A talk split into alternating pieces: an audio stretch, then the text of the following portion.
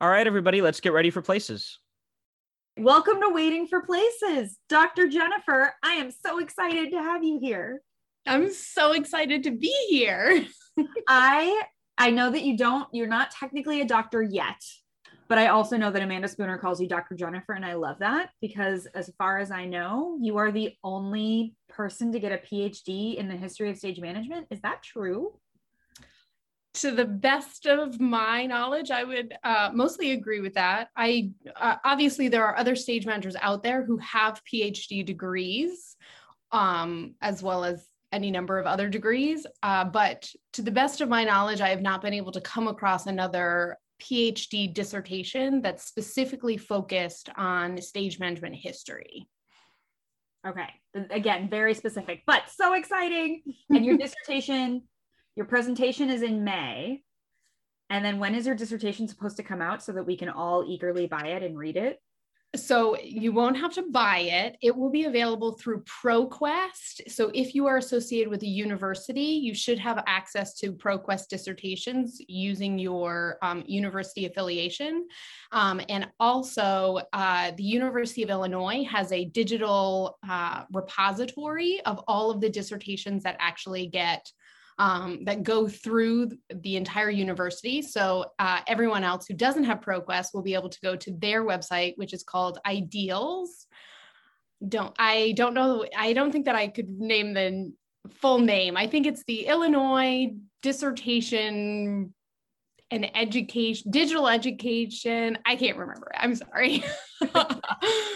but either way, if you go to the Ideals UIUC website, it'll show you their entire repository of all of the dissertations. So mine will eventually make it up to onto that website.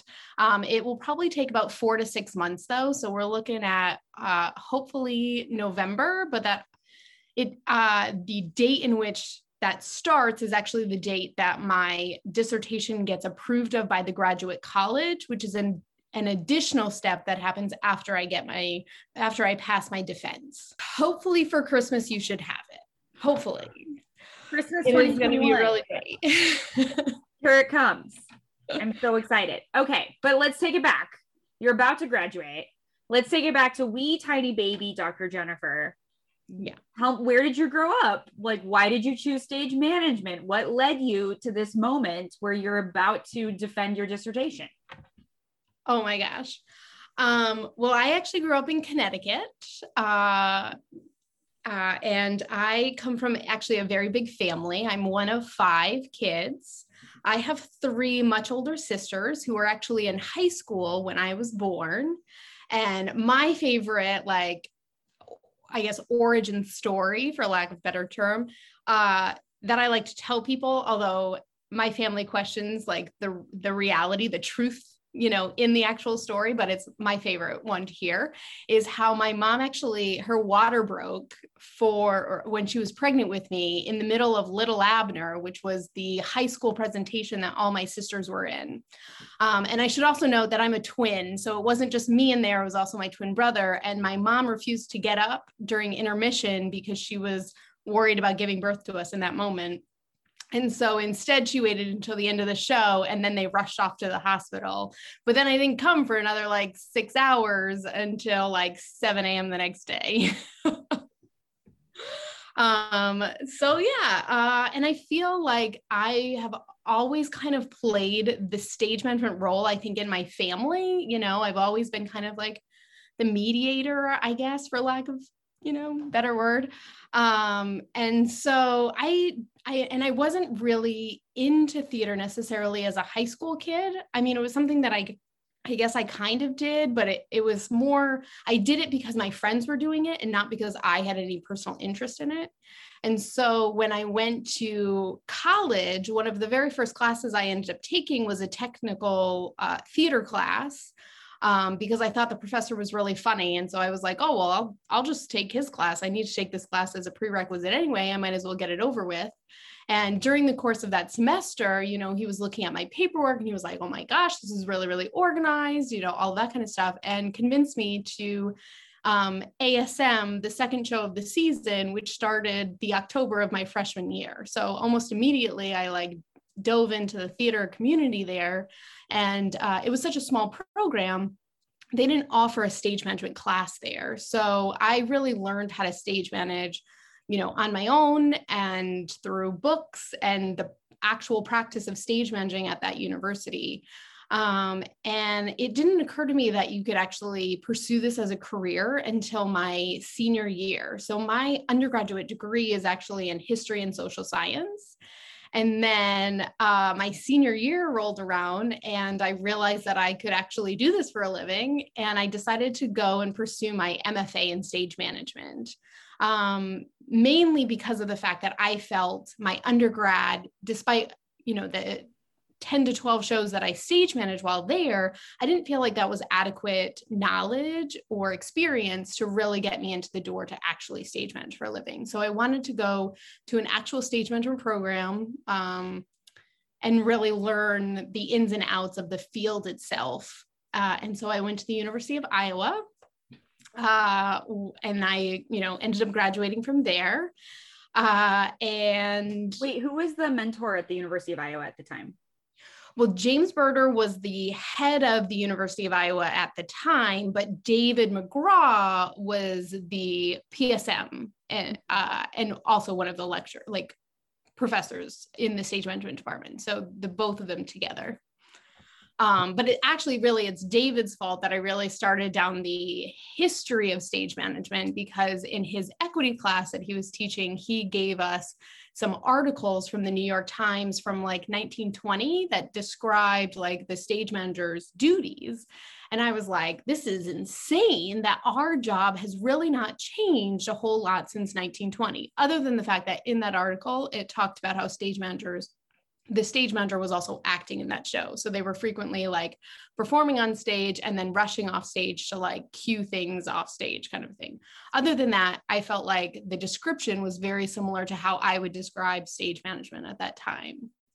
Um, and so that kind of started my personal you know interest in historical stage management and i ended up switching from a production um, based thesis to an academically based thesis. So my thesis for my MFA program was actually on the history of American stage management from 1750 to 1850. And while I was doing that research, I was really, really frustrated just by the like lack of information that there was out there specifically about prompters and stage managers um, you know, like other, and this remains true to today in the fact that, you know, there aren't a lot of other um, scholars, historical scholars that are looking at this history and centering the experience of the prompter or the stage manager. Um, if they are doing that, then they're really focusing more on the prompt book and how the prompt book can act as a, um, a means of recreating a performance or um, another scholar looks at the um, uh, rehearsal, like how rehearsals changed over time. And so there's a lot of references to the prompter, but again, it's not centered around the prompter's experience, it's centered around the rehearsal process in and of itself, if that makes sense. Mm-hmm. And what's the difference between a prompter and a stage manager? An excellent question. um, the prompter was the title of the person who was doing the stage manager's labor before uh, the 1870. Essentially, the prompter was the person who um, gave, uh, who called the show backstage, calling all the cues. They were also the person in rehearsal that was marking up the prompt book um, and recording whatever blocking or props or all of that kind of stuff. They often created a lot of the paperwork that we consider also part of the stage management team's responsibilities. Um, but uh, because at that time, before 1870, they did a different show just about every single night, actors actually memorized or had memorized like 30 shows. And so they did a different show every single night, meaning they were not line perfect when it came to those performances. So they relied on the stage manager to also follow along in the script and to literally prompt them when they needed help, you know, when they were in the middle of the scene on stage. Uh, and so they would whisper the lines to the actors so that they could figure out where they were and continue on with the show. Thank you so much for that clarification. Um, so then you did your thesis at the University of Iowa. And then did you go and be a professional stage manager or did you dive right back into academia? Nope. I actually moved out to San Diego uh, after graduation, and uh, I joined Equity in, like shortly after that. Uh, and then I worked for about uh, five years, I think. I'd have to do the math again, but it was roughly five years where I worked at uh, both theater and opera companies, mostly in Southern California, although I also managed to get to Tennessee a couple of times, which was pretty fun. Um, and then I decided to return back to academia because I just, I really needed to know why all of these titles shift, right? We were just talking about how the prompter was the person that did that labor. And so I, it really like was bothering me. Like, why did the, why are we not called prompters today? Like, how did that shift even happen where we are now called stage managers instead of prompters? Um, because the other tidbit is that the stage manager was still a title at that time frame but instead they were doing things that we would associate with the director's duties mainly um, giving that blocking out uh, making decisions about what things from stock they were going to pull for um, you know scenic wise and all, all of those props all of that kind of stuff. They were kind of making those decisions and making them happen um, they also they often chose the show and occasionally they cast the show, but casting in and of itself was like a different experience than it is today because they normally had their you know ensemble of actors that they kind of picked from. And so then it, it was more about it, it was less about a, a, director sitting in front of a whole bunch of you know actors that they may or may not be familiar with and casting them in the show and more about like this person is the person that always plays the hero or this is the person that always plays the ingenue or whatever. And so those would normally be like predetermined roles because that was what they always played in all of the rest of the shows. Mm-hmm but yeah, so the stage manager was kind of more of the director, and the prompter did a lot of the labor we associate the stage management today. right. And that fascinated you so much that you were like, I have to go spend six years of my life studying it. Yes. yep, that's absolutely true. that's amazing. And then what do you, when you graduate, are you planning to go back out into the world or are you planning to pursue a career in academia?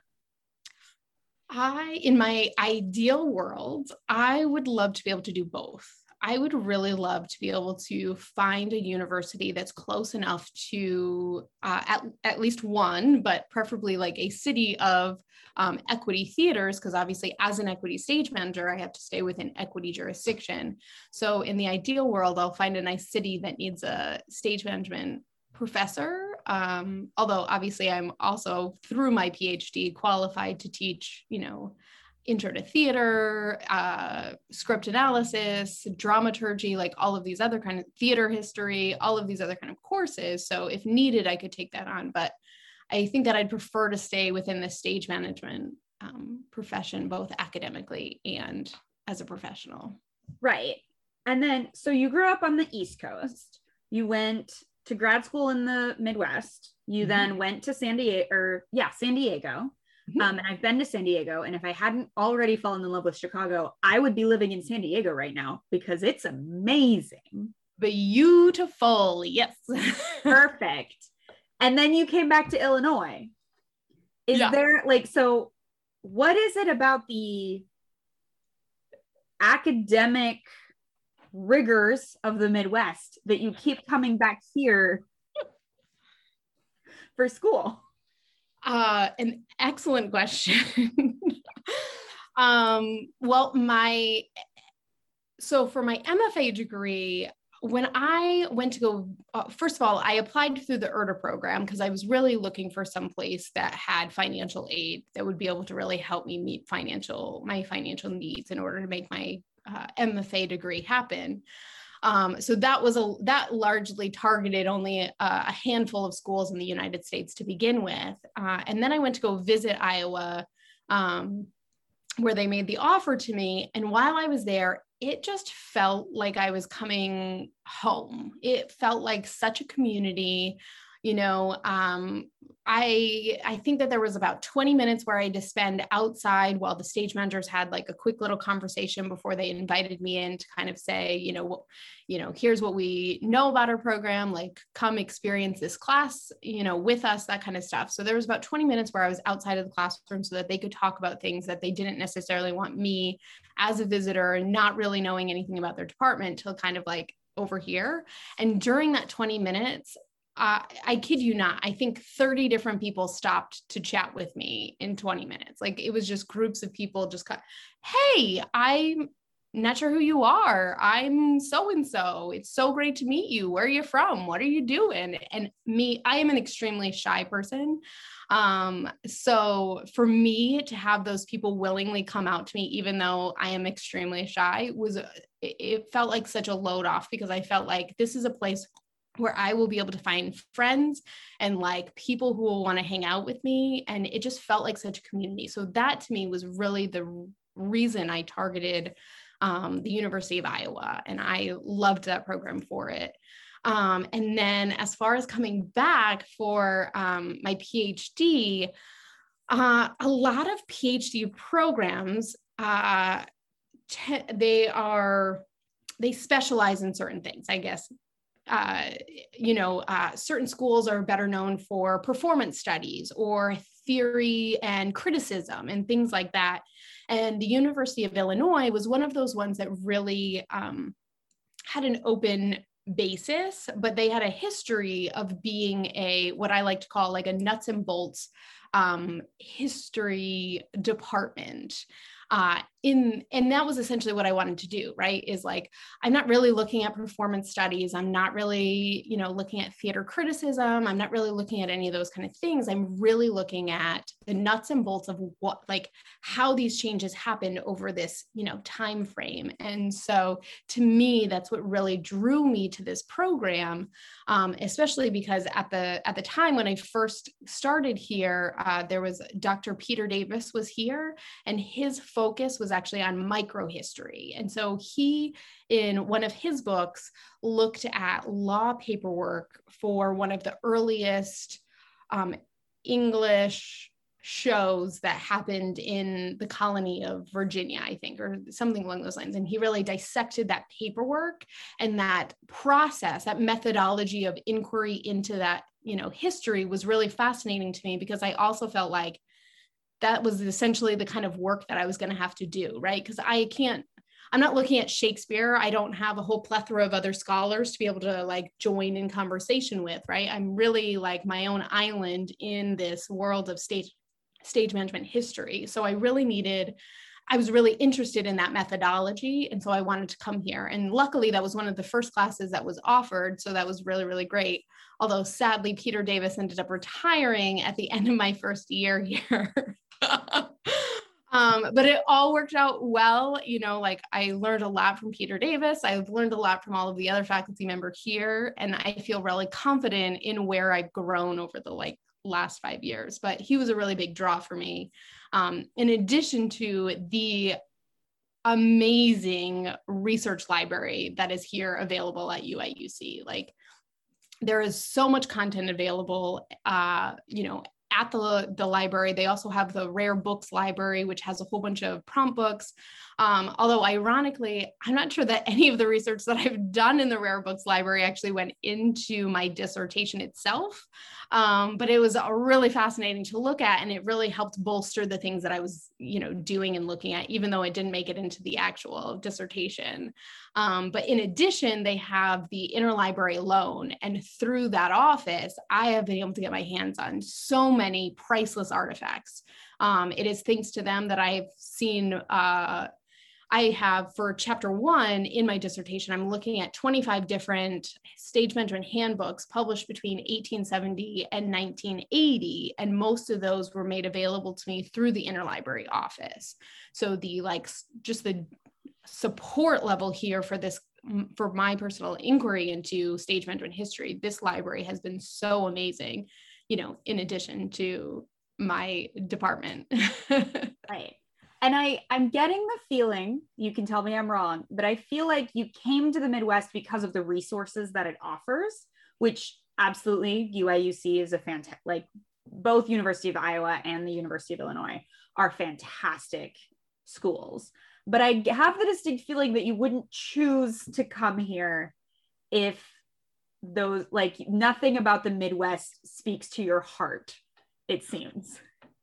You mean as far as like Midwest, Midwest? Because I, I mean, really, honestly, uh, I really do love the Midwest. In fact, but part of the issue, I think part of the challenge with being here at UIUC is the fact that there's not a equity theater here, right? So like it, I mean, if there was an equity theater here and there was an ability for me to be able to do both my scholarly work and my professional work, I think I would fall in love a whole lot more with Champaign or Urbana than I currently am. Not to say that I'm not in love with Champaign Urbana because it's a beautiful small town, college town. You know, uh, I love the people that I've met here. I I love a lot of the aspects about the Midwest. I have because of the fact that we live in the Midwest, I now have I'm I'm now a mom to six chickens out in my backyard, which I can't believe I'm about to say, but I actually really love, you know, like there are so many different things that I wouldn't be able to get anywhere else, you know, like if I lived in New York City, I wouldn't be able to have my six chickens, whom I love, you know, like so there there are a ton of aspects to the midwest in particular that i love you know like i loved i i will admit that i did not love living in iowa the very first year in fact at the end of my very first semester i i sobbed and i just cried because it was so flat compared to Connecticut. And I, it was just such a jarring, eh, you know, like experience to leave Connecticut and live somewhere else for such a long time, you know, that wasn't, it didn't look like Connecticut, you know, it, the experience was, it was really mind blowing for me that first semester. But I also feel like having gone to San Diego, which by the way, I mean, is beautiful. It's a tour, you know, like, it's paradise down there, right? It's always beautiful. It's always all of those kind of things. But I also found that I kind of missed the fall and winter. So I really liked that I got to come back and re-experience those for a little while. and I want to make it clear that this that wasn't a trap. I grew up in Western Central Illinois, the home of Western Illinois University. So I look at rural Illinois and I'm like, it's a great place to be from, right? I loved growing up there, but my dad would be like, you can come home anytime you want. And I was like, for what? There is no theater here. And if it is, it's non equity. So I don't know what you think I'm going to do in Western Central Illinois, Dad. Yes. Um, all of which is to say, I proudly live in Chicago. I love my city. It is everything I want. But I also understand that disconnect because I grew up in Western Central Illinois, which is flat. And then I lived in Chicago, which is flat. And then I moved to New York and I was like, what do you mean they have hills in cities? What is this? Cities are flat. Hmm. What is this nonsense? So I completely understand that disconnect of like, this is not how the world is shaped. exactly. Oh my gosh. It was like, it's really been crazy to live at all of these because I actually also lived in LA for a little while too. So we'll just throw LA in there, which was also a much different experience from San Diego, despite being two and a half hours away from each other you know like it was total different vibe all of that kind of stuff. So all that to say if i mean really honestly i really love Champaign Urbana. So if i could find a Champaign Urbana like place that had professional you know uh, equity theater and you know an academic position that i could you know sneak my way into I, done. I'm there, right? Like I'm not a city girl. So I'm not going to lie to you. I I think that I could do Chicago, but I could not I I you know, could not really do LA. I really didn't like living in LA. There was not a lot of draw for me to be in LA. Um, and I really don't have any interest in being in like New York, New York. I think that I could go back to East Coast, like Boston, Washington, DC, that kind of stuff. But New York is such a big city that I, I'm just not a big, really, really big city kind of a girl. I, th- I think I could do it in other places, but right. New York is just not one of those places. Can you bring your chickens to Boston? I feel like. Oh my God. Well, the thing is, is that with Boston, you know, I think that I would be able to, but I'd have to do a uh, more uh, I'd have to find the right neighborhood and the right area to be able to do it. But the problem would probably be is that those areas are probably extremely expensive. Mm-hmm. So, unlike the Midwest here, where everything's super cheap because no one really wants to live here, you know, it'd be a very different experience to have chickens in outside Boston. Fair. But not to say that it's not possible. right. Um, okay, I'm gonna let's really focus in on your dissertation because that's the fascinating part. And you sent me, I'm just gonna read these chapter headings. Chapter one, defining stage management, a study in co co-occurrences. Chapter two, stage manager as actor, a problematic origin story. Chapter three, Stage Managers Association, a flawed turning point. Chapter four, now what? Where do stage managers go from here? And you seem to really be focusing in all of those chapters about the professionalization of the industry or of our career paths as stage managers. Can you define professionalization? Because to me, professional just means I get paid to do the work. And to my parents, professional means a very white collar, non union, upper middle class job and i feel like you have must have a very scholarly definition of what professionalization is. You know that's so funny that you say it that way. Um i mean i don't really feel like my definition re- is really all that scholarly but um we'll see we'll see. Um i mean i would say professionalization is the process undertaken by an occupation um, in order to become publicly recognized as a profession. And as such, there's usually some sort of criteria that must be met in order to gain that public approval. So when I'm looking at the professionalization of stage management, I'm thinking, uh, I mean, I guess uh, it started from like a couple of different things, but I think the number one thing is that when we turn to our family members and we go, Oh, I'm a stage manager, and they look at us blankly, or they go, I have no idea what you do, that's like the number one indicator that we have not reached professionalization in terms of my definition of professionalization, right? Like the fact that no one knows what we do. Um, the second issue would certainly be the fact that there are uh, so many different definitions of what a stage manager kind of does, even within our field, right? Like one person would be like, oh no, the stage manager is the first person who creates that prop list and then that gets handed over to the prop uh, designer. Whereas other stage managers would say, uh uh-uh, uh the prop designer needs to make that list and then they give it to us, right? So there's like discrepancies over what we consider our labor versus something that's usually traditionally given to us. And that goes for, you know, any number of things. And so for me in this pursuit, it's, really the goal is to raise the reputation of stage managers and and status that goes along with that recognition. So, because we're not able to be recognized by the public as our own profession, we are unable to, you know, enjoy the fruits of that. So, when we talk in in my dissertation, I I borrow this guy Wilensky L, or sorry, Harold L. Wilensky's theory of professionalization. I'm so used to just referencing him by his last name. um, his theory of professionalization, though, um, he started first a little bit about him he started as an organizational sociologist back in the 60s. And so he kind of developed this idea of theory of professionalization by studying, I think it was 15, although we really focused down on, I think, six of them, um, fields that in his feeling had fully professionalized. And so he analyzed what were the steps that they kind of took in order to reach that. And so the three big ones that come to most people's mind are um, being doctor, uh, being a lawyer, and actually being a clergy, um, which is interesting, but it it makes sense once you think about it from the professionalization standpoint, in that his theory of professionalization is that you need to have a clear definition of what that field is. Um, you need to have a strong training program, right? Like as a doctor, I cannot practice as a doctor until I have gone through the training that has been prescribed by that field. And that is overseen by that field, right? So if I'm a university and I decide to start my own medical field, I actually have to get approval from the doc, you know, the medical board in order for me to actually start teaching students.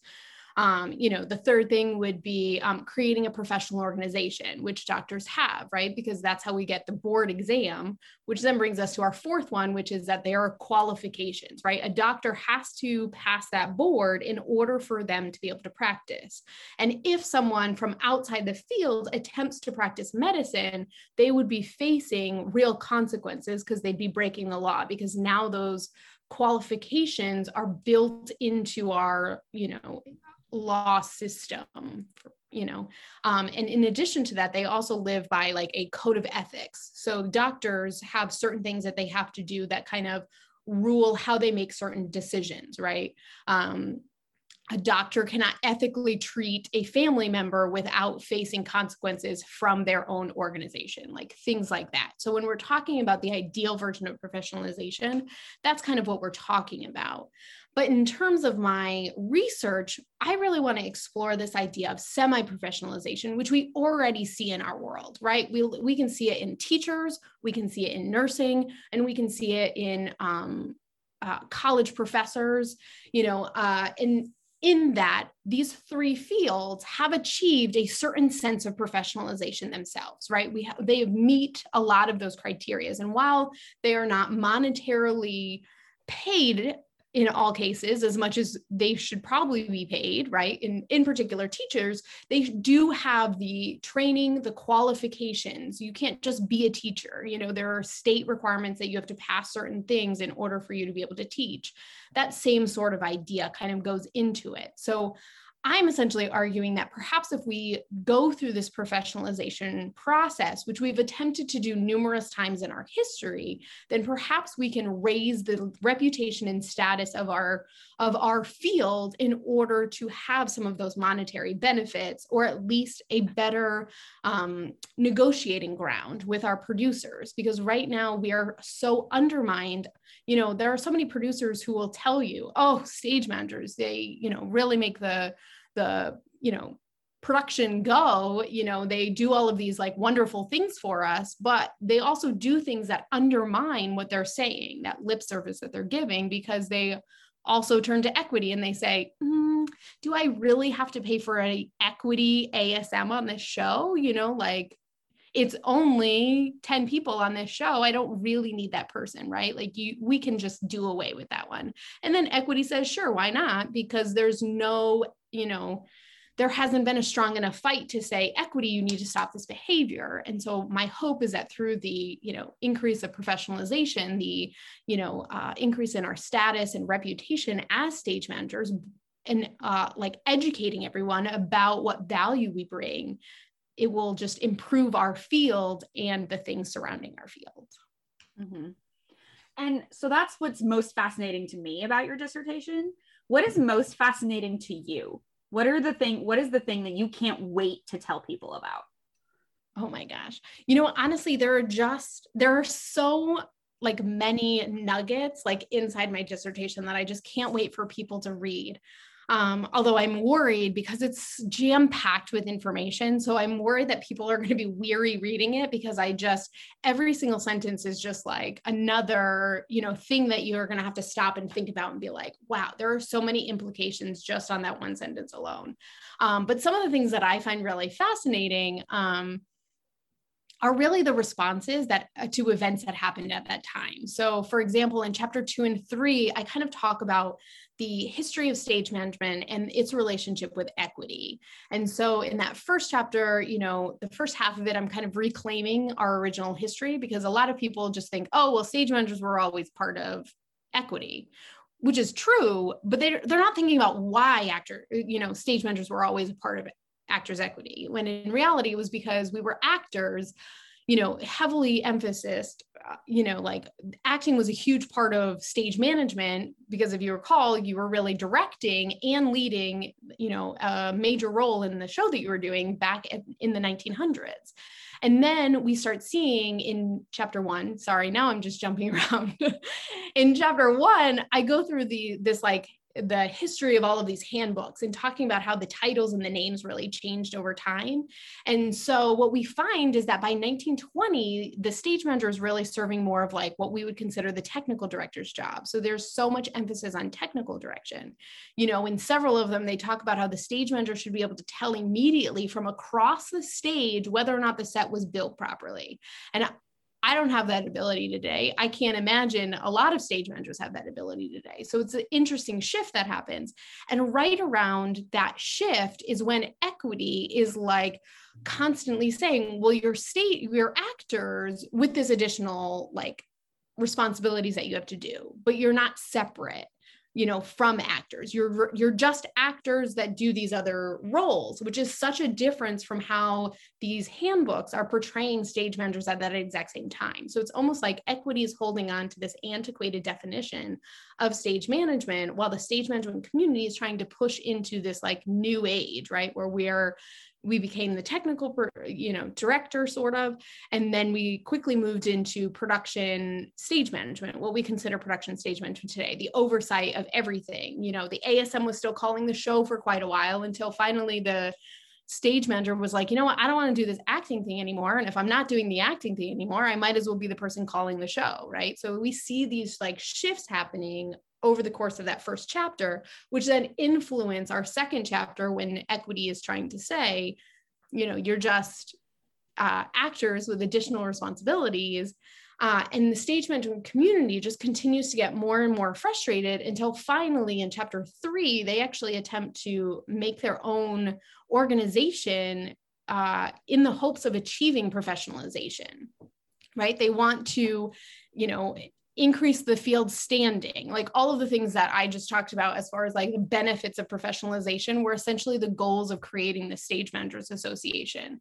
Uh, and so in that it's really interesting to me um, some of the uh, incendiary like language that's used in these old letters um, in the 19 in 1947 1948 when these prominent theater people are going equity. Like it is your own damn fault that these stage managers have now started their own organization and you're mad at them for it.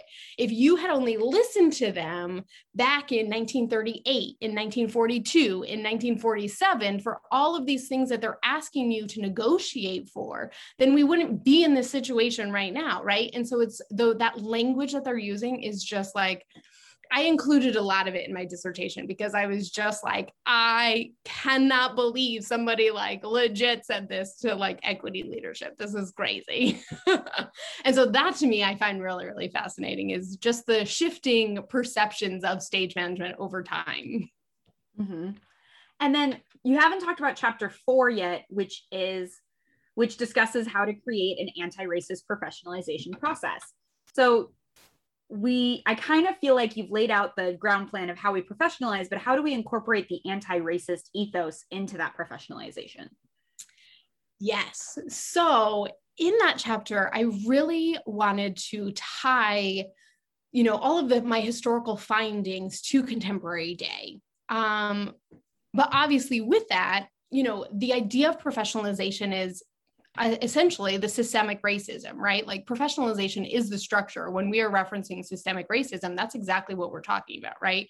We're limiting who's uh, we're gatekeeping, you know, we're we're creating that criteria. And so it, when other fields are using that in order to like box certain people out, I think that we we can flip that idea on its head and perhaps get ahead of all of those things by ensuring that we are not gatekeeping in the sense that we are keeping out particular uh, ethnic minorities or really minorities in general right? Like um, instead, we just need to be thinking about how do we want to limit the field so that we ensure that the people who are actually taking these stage management contracts are actually people who are interested in stage managing, right? Like that's essentially the question that we have to ask. And so in that chapter four, I uh, I use a lot of different. Uh, I use three different uh, works really. I use the We See White American Theater that obviously was published last um, June, July, I think it was June.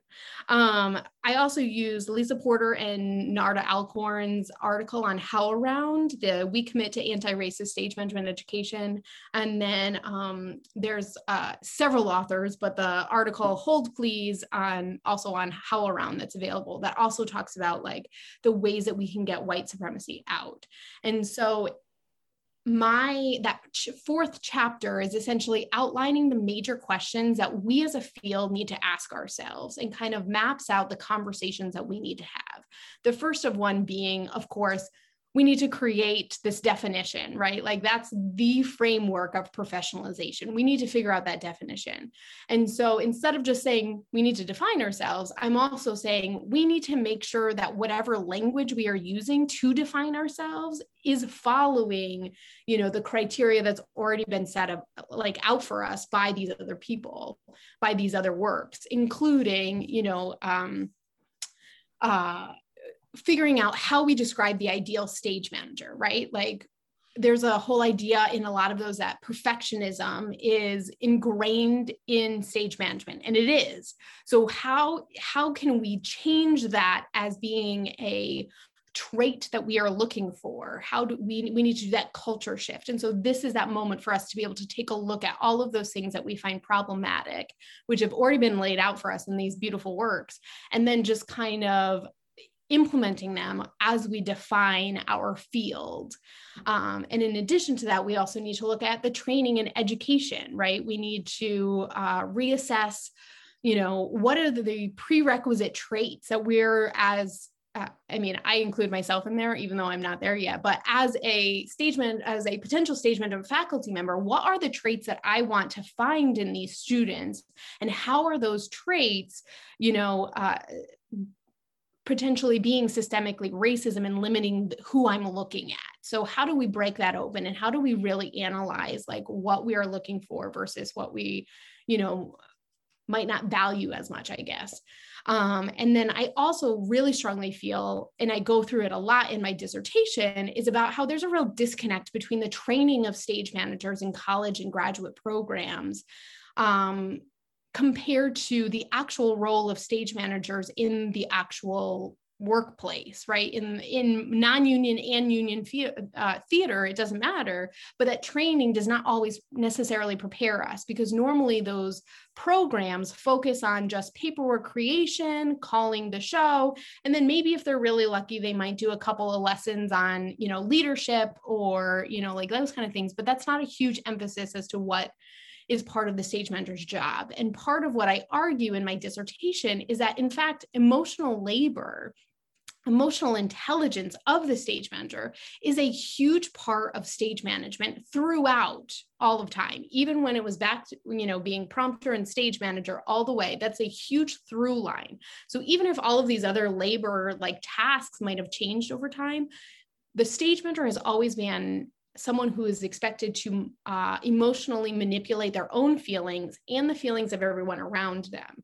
And we see that in quotes like, I think one of them said, you know, the stage manager needs to be able to be nice and sweet in order to butter up so and so, and then also be a holy fury for when they needed to discipline an actor who missed an entrance or whatever. So there's this idea of like we've also we've always needed to do this emotional labor um, in our work, and yet we don't get the preparation to do those tasks within our uh, you know set on training and uh, graduate school experiences. So to me, I really think that we need to add a lot more emotional intelligence training within the uh, training of stage mentors, both at a BFA and MFA level. We need to increase the amount of leadership modules that we're talking about. How, how are we leaders within that room? Um, and how do, even though we're not given like um, hiring and firing power, we are undoubtedly like leaders inside that room. So, how are we using that leadership authority to both aid the production process? Um, and then also thinking about the ways that we serve as conflict managers. You know, even though we are not, I would argue that we are absolutely not you know human resource hr people like we should there are certain things that i definitely think as a field we need to figure out what is going to be our domain and what is not going to be our domain. But you know at the end of the day we are going to still need some conflict management in order to do our job you know? If we're in the middle of tech and you know the lighting designer is really really frustrated because they're not getting far enough. You know we need to be able to deal with that moment. We're not going to have time to go find an hr person to be able to come deal in that moment right? We need to be able to de-escalate the moment and that kind of stuff. And so we need that training that goes along with it. And then i would also argue that goes along with anti-racist training right uh, and then I, you know, also explore additional training that we need to make available. So gap training. There are so many of us that are already out in that world that we don't have any of that training. So how can we expect our contemporary stage managers today to be able to do, you know, to be able to help teach younger stage managers if we're not giving them the experience and the training that they need in order to be able to do that. So I think that we need to highlight like gap training opportunities to be able to, you know, expand that. Um, I also think that we need to start looking at, uh, you know, different types of mentorship opportunities. I know that there's a lot of like mentor mentee kind of opportunities that are kind of out there, but I think that we can expand on those. You know, um, I didn't realize that this was a profession until I was a senior in college. You know, I think that we can reach back to those high school students that are stage managers and be able to like start to create some sort of futureship, right? Where we're like getting those kids connected with college and professional stage managers, get them interested early so that we could really start to connect you know those fields. Um, also returnships um, i should also note that i'm borrowing both of those terms from other things so don't think that i created them. I absolutely did not. I'm stealing them from somewhere else um, but a returnship, meaning like uh, mid career stage managers who left the field for whatever reason, cough pandemic, right? Like we've all like had a year off.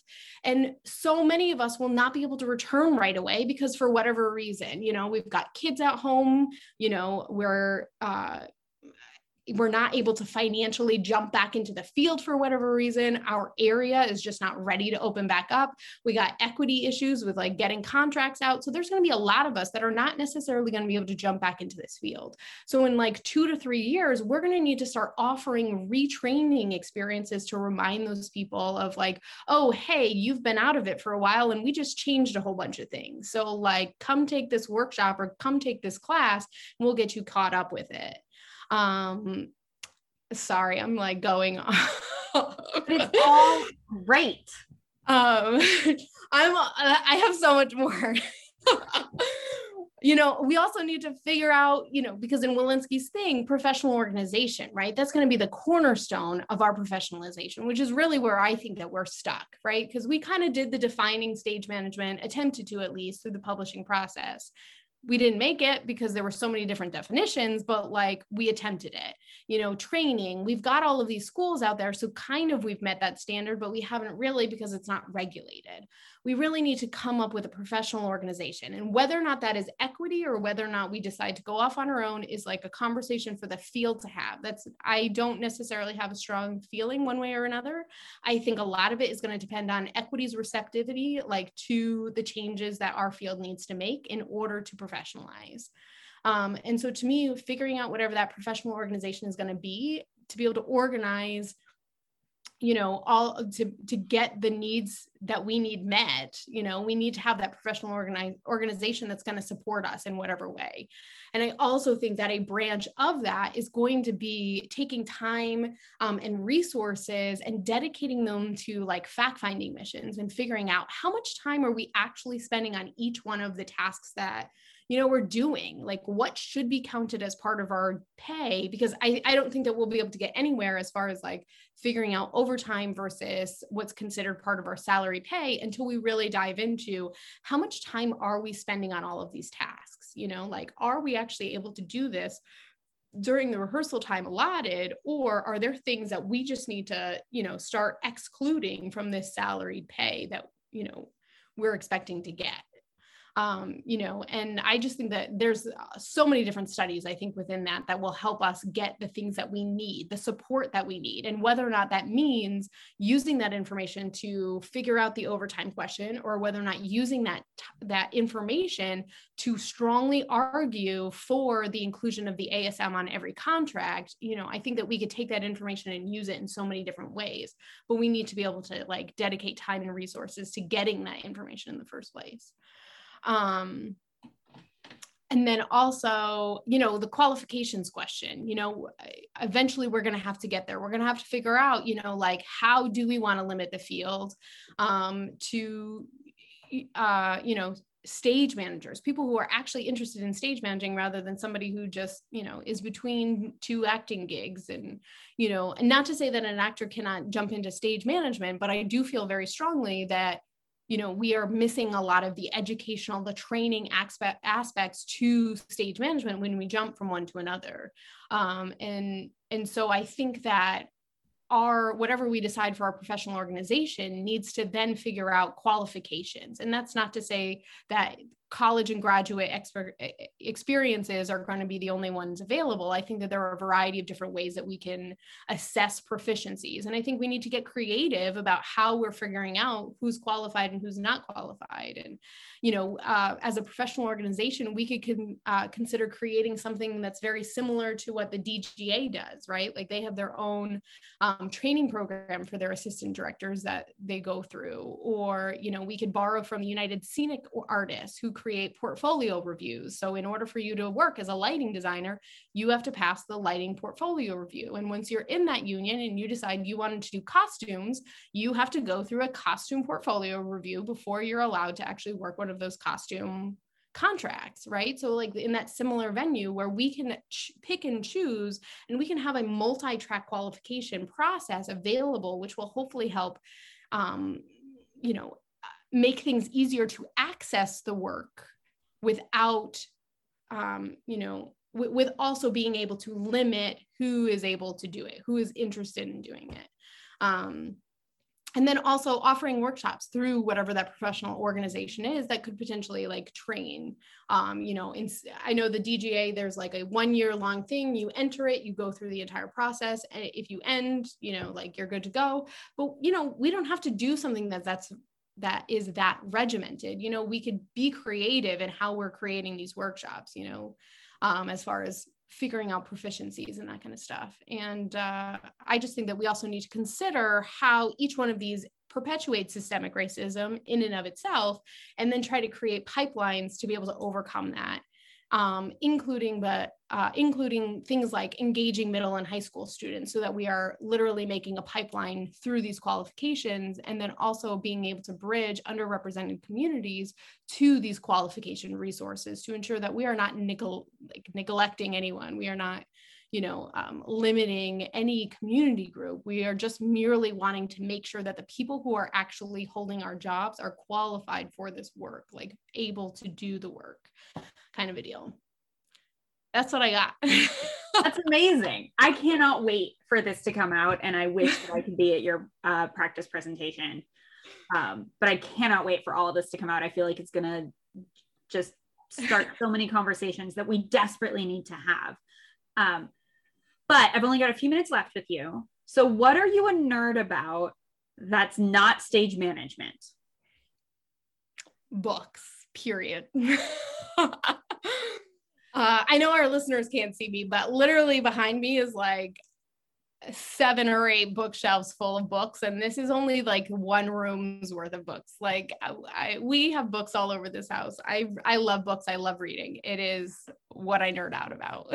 What do you what what have you read recently that you're like couldn't put it down? Or what do you go to when you're like i can't think about the history of stage management anymore? I mean I, okay, so first of all, all I've been really reading and writing is my dissertation. So like I haven't read like a quality book in I would argue quite a while. Um, what I, am currently rereading when I go to bed, uh, a David Eddings novel, uh, which is science I think it's fantasy technically. Um, but David Eddings, I started reading when I was 10, I think, and he's just always my go-to. Um, I eh, when I say that I'm a nerd about books, I mean I'm really obsessed. So I can't start a book without knowing when I'm going to have time to finish it. So right now is not a good time for me to be able to read new books. So I can only read the books that I have already read and know what is going to happen because otherwise I will, you know, I will ruin myself because I will stay up until six o'clock in the morning. Like my husband thinks it's really funny because in all of the Harry Potter books, when they came out back when I was younger, I would read until two or three in the morning and I would just get so tired I couldn't do it anymore. So I would skip over hundreds of pages so that I could find out what happened in the end and my and I still do it to this day. Still do it to this day and it makes my husband so angry. He's like you are ruining the book and I'm like you don't understand. I get so wrapped up into the book. I need to know what happens in order for me to be able to truly enjoy the journey that I'm about to go on. Like I need to know the outcome so that I know that I'm dedicating myself to something I want to dedicate myself to um so i mean I, I, probably just did it um oh my gosh who was it brandon sanderson right? Is that it? Brandon Sanderson just came out with a book back in November. I think that that was the last book that I like really read, but that was because I took a week. I didn't do anything on my dissertation and I literally well, I read like the first five chapters and then I skipped to the end, read those chapters. And then I went back and I read a little bit more. And then I was like, wait a minute, hold on. Now I got to go back to like a little bit before so that I can like, I skipped through that entire book. And my husband is still, I ruined the book for him because I kept jumping around and he was very upset with me. I've definitely done that. I feel like I finished this fantasy trilogy.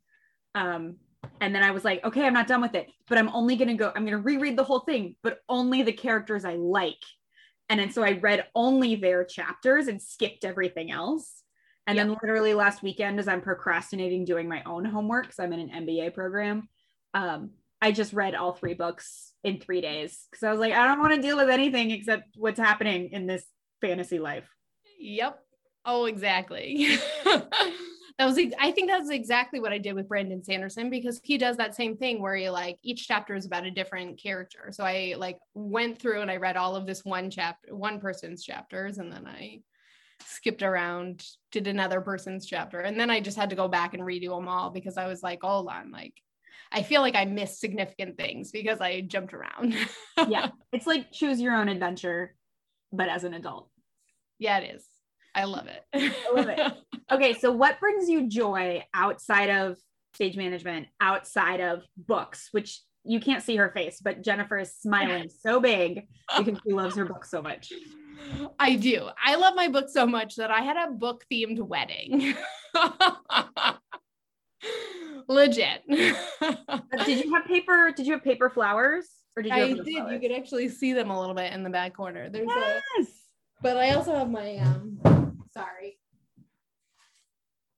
This was my actual Ooh, that's you really beautiful. It, but it's uh blue and paper? orange and green paper flowers from books. It was very fun. It was a great time. Um, what brings me joy? You know, I feel like it's a little cliche, but I got to say, I I really I have a son. He's almost 3 and really he brings me so much joy. He also like drives me crazy. Don't please don't get me wrong. Um, he's a lot like me in that he once he starts talking, he won't stop talking. So it can be a lot during the day, but really, I just, I love experiencing when he experiences something new, or even if it's sometimes repeated, he just finds so much joy, right? Like, and it's the weirdest things that he finds joy in, like, mommy, I pooped today. And you're just like, great. but he just gets so excited about it. Mind you, he's been, you know, obviously he's been pooping since day one and also pooping in the potty for at least a year now. But there's just this like energetic joy that comes along with it. And I just, I love experiencing that with him. Uh, I feel like I learn how I learn new ways to look at the world by having him around. mm-hmm. That's really lovely. That's really beautiful. Thank you, Dr. Jennifer. Thank you. Thanks for spending this time. It was so much fun. I yeah, I loved listening to you talk. I would listen to you talk all the time, and I can't. well, thank you. I hope that I covered everything. I feel like I I'm sure that I missed things, but I guess you're just gonna have to wait until that dissertation comes out. I just hope it's not as boring as I kind of think that it is. Christmas 2021. Give us the Yes. dissertation. But be prepared to like take your time with it and really like enjoy every sentence. Don't do what I do. Don't skip to the end. You know, really enjoy. Take your time, stop when you need to, because there's a lot that I'm putting into that dissertation. As I said five minutes ago, places, everyone, please. This was the 14th and final episode of Waiting for Places, a podcast highlighting stage managers living and working in the central region of the United States. Thank you for listening.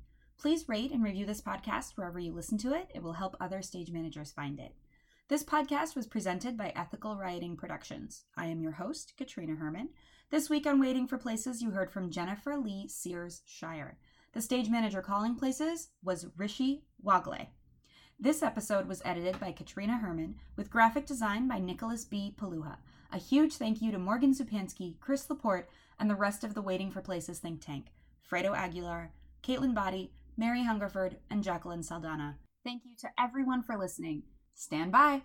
All right, actors are ready, audience members are in place. Let's get this show on the roll.